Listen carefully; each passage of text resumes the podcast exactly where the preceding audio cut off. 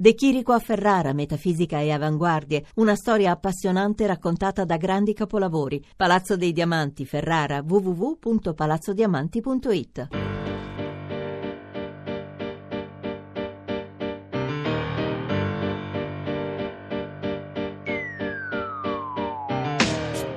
Jason Pine insegna antropologia e media al Purchase College della State University di New York. Tra il 1998 e il 2011 si è trasferito a Napoli, è andato a vivere a Napoli per tre anni per studiare da un punto di vista antropologico, dunque anche da un punto di vista interno, il fenomeno della musica neomelodica.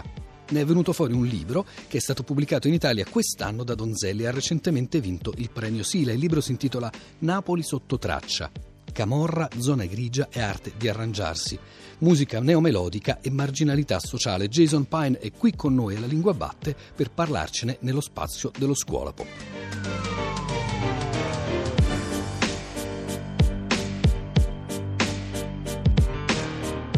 Jason Pine, come è cominciata, come è nata l'esperienza da cui poi è nato questo libro? Inizialmente ho voluto fare uno studio sulla lingua napoletana, il gesto, e ho fatto anche un corso di napoletano intensivo, forse il primo corso che esisteva, che io sappia. e stando lì e accendendo la, la tv ho visto una trasmissione che poi dopo ho capito era pirata di cantanti neomelodici che parlavano anche in napoletano, ma un napoletano che non stavo studiando in questo corso. E mi intrigava sia il dialetto, la lingua che parlavano, la gestualità, ma anche l'estetica della musica in sé. Come era nato Pine questo interesse per la gestualità napoletana? E c'è una gestualità napoletana diversa da quella italiana in generale? Io non ho poi proseguito con quello studio sulla gestualità, ho letto delle cose e quello che ho osservato mi ha dato qualche idea, ma come non professionale posso dire che la gestualità è una lingua parallela, non è aggiunta, non rimpianza il linguaggio parlato in questo contesto di Napoli, secondo me ma invece riesce a aiutare le persone a, ad esprimere cose ineffabili con eh, il parlato e che anche suscita un'interazione più esigente, più immediata tra le persone, una comunicazione corporea più immediata, direi. Mi sembra che all'estero eh, siate molto colpiti da questa nostra gestualità di parlanti, perché noi italiani tendiamo a fare molti movimenti molto ampi, forse anche molto vari. Questa impressione è condivisa anche da lei, Jason Pine? Adesso sì, stando a Napoli molti anni, di quando in quando ho adottato qualche modo di comunicazione, ma prima no, non ero affatto gestuale mia, nel mio modo. Ma adesso mi trovo, anche se lo faccio in modo molto goffo e non, non è che sono riuscito ad adottare il vocabolario molto estensivo che esiste. E invece col dialetto napoletano come se la cava adesso, Pine? Eh, fortunatamente mi sta lasciando, però quando ci sono la riprendo un po' l'adoro e la trovo anche una lingua molto espressiva che riesce a esprimere cose che l'italiano non riesce a rendere. In tutto questo, dicevamo, la musica neomelodica ha una sua lingua particolare, una lingua gestuale, una lingua verbale?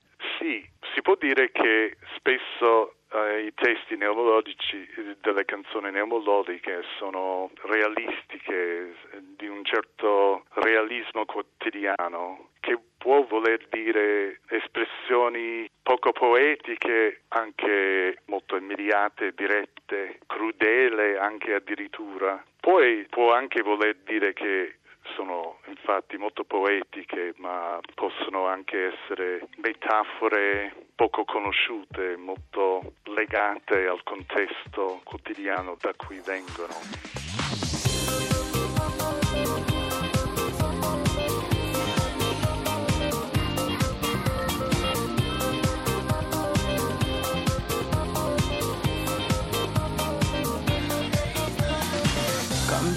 Rotta della vita mia, mo ci stai tu forever, nemmeno un giorno se non ci sei tu, io non resisto più.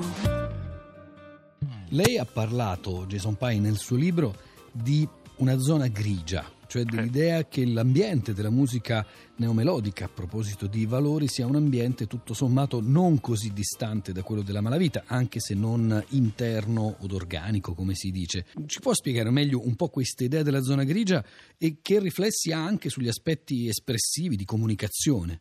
La zona grigia è una frase che, che, uso per descrivere la indeterminatezza che non condivide o condivide due zone contigue, cioè la criminalità organizzata e la cosiddetta arte di arrangiarsi, che è anche una frase problematica storicamente in italiano. Però uso quella frase perché la sento e ho sentito spesso usare questa frase per descrivere gli atti di creatività per cavarsela, ma fare anche più di cavarsela, ma di sentirsi sovrano di se stesso e di riuscire ad andare avanti senza cadere nei stretti economici o anche di potere di, sia di un padrone di lavoro sia un camorista. La zona grigia è una zona dove queste due pratiche possono essere legate in un continuum di attività, che la soglia tra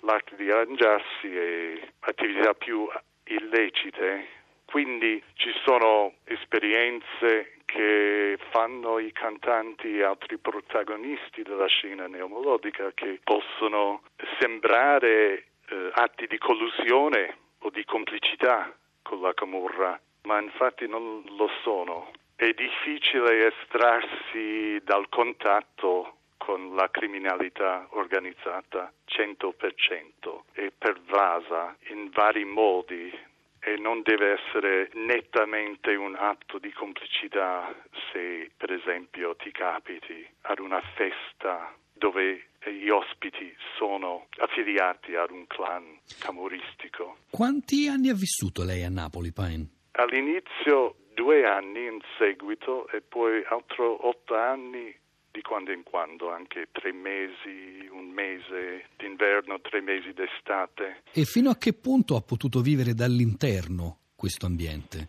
È molto difficile rispondere a questo.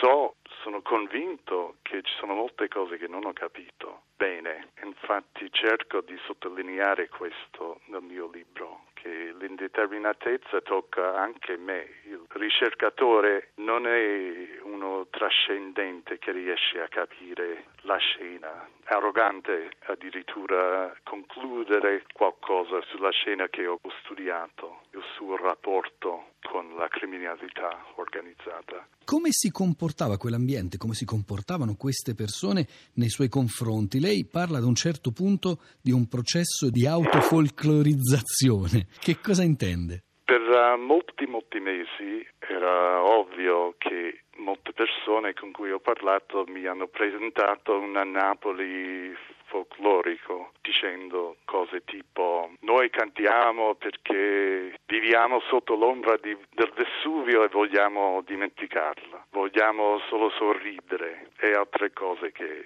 magari immaginavano un antropologo voleva sentire e poteva soddisfarlo. E ho capito che certi sensi questo è un ambiente, ma anche una, una, regione ferita dalla storia, dalle rappresentazioni degli altri che gli altri hanno create di Napoli e non vogliono cadere nelle stesse critiche o razzismi, come si dice, ho sentito dire a, a Napoli o in Italia in generale. E questo è un modo per uh, creare una distanza tra di loro e, e, di me e di anche ottenere un po' di tempo per osservare chi sono io, cosa voglio io. E a volte è anche un modo per dissimulare quello che veramente stanno facendo, quello che non vogliono rivelare, ma spesso secondo me è semplicemente una paura di, di essere etichettato come per tradizione il Sud viene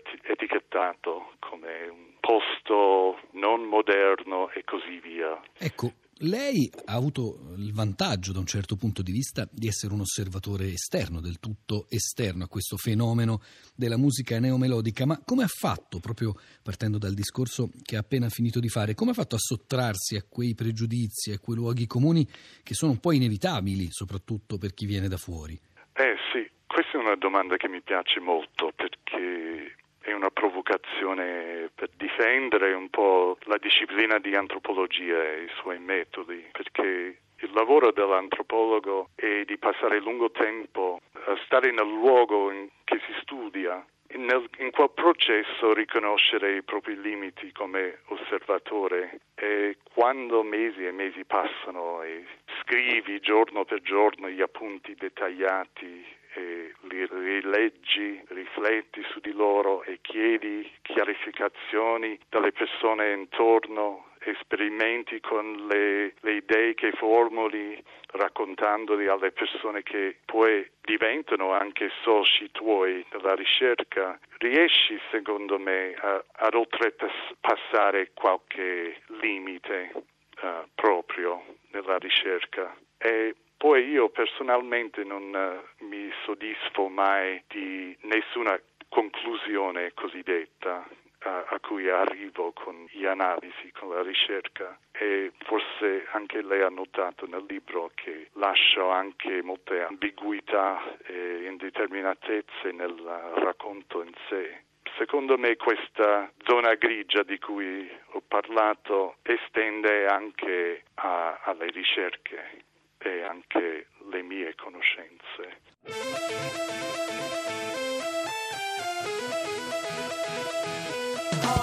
quel maglione sopra il letto, le tue cose nel cassetto, hai lasciato tutto tranne te. Le pareti sono vuote, le tue foto le ho strappate, ho buttato tutto tranne te. Tanti ricordi nella mente fanno i brividi, che rumore fa il silenzio qui.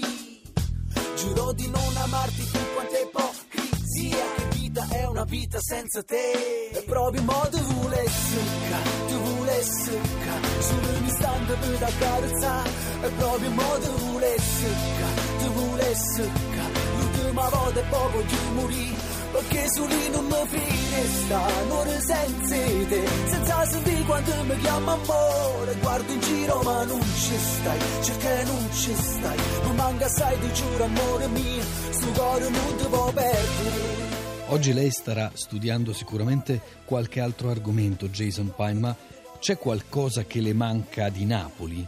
Eh sì, sicuramente le persone che ho conosciuto mi hanno sentito amato, accettato, anche coccolato, prestano molta attenzione al benessere, al buon umore del prossimo.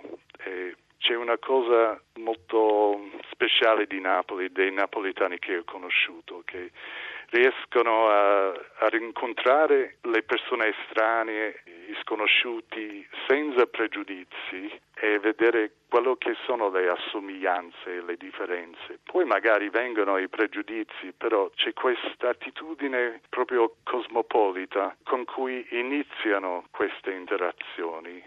L'arte di parlare e l'arguzia anche impressionante che queste persone che ho conosciuto hanno. Crea un'interazione vera, faccia a faccia, è molto speciale e ho imparato molto stando lì da queste persone e mi manca questo di essere messo alla prova di essere una persona che interagisce e guarda in faccia l'altro e dice qualcosa e ascolta.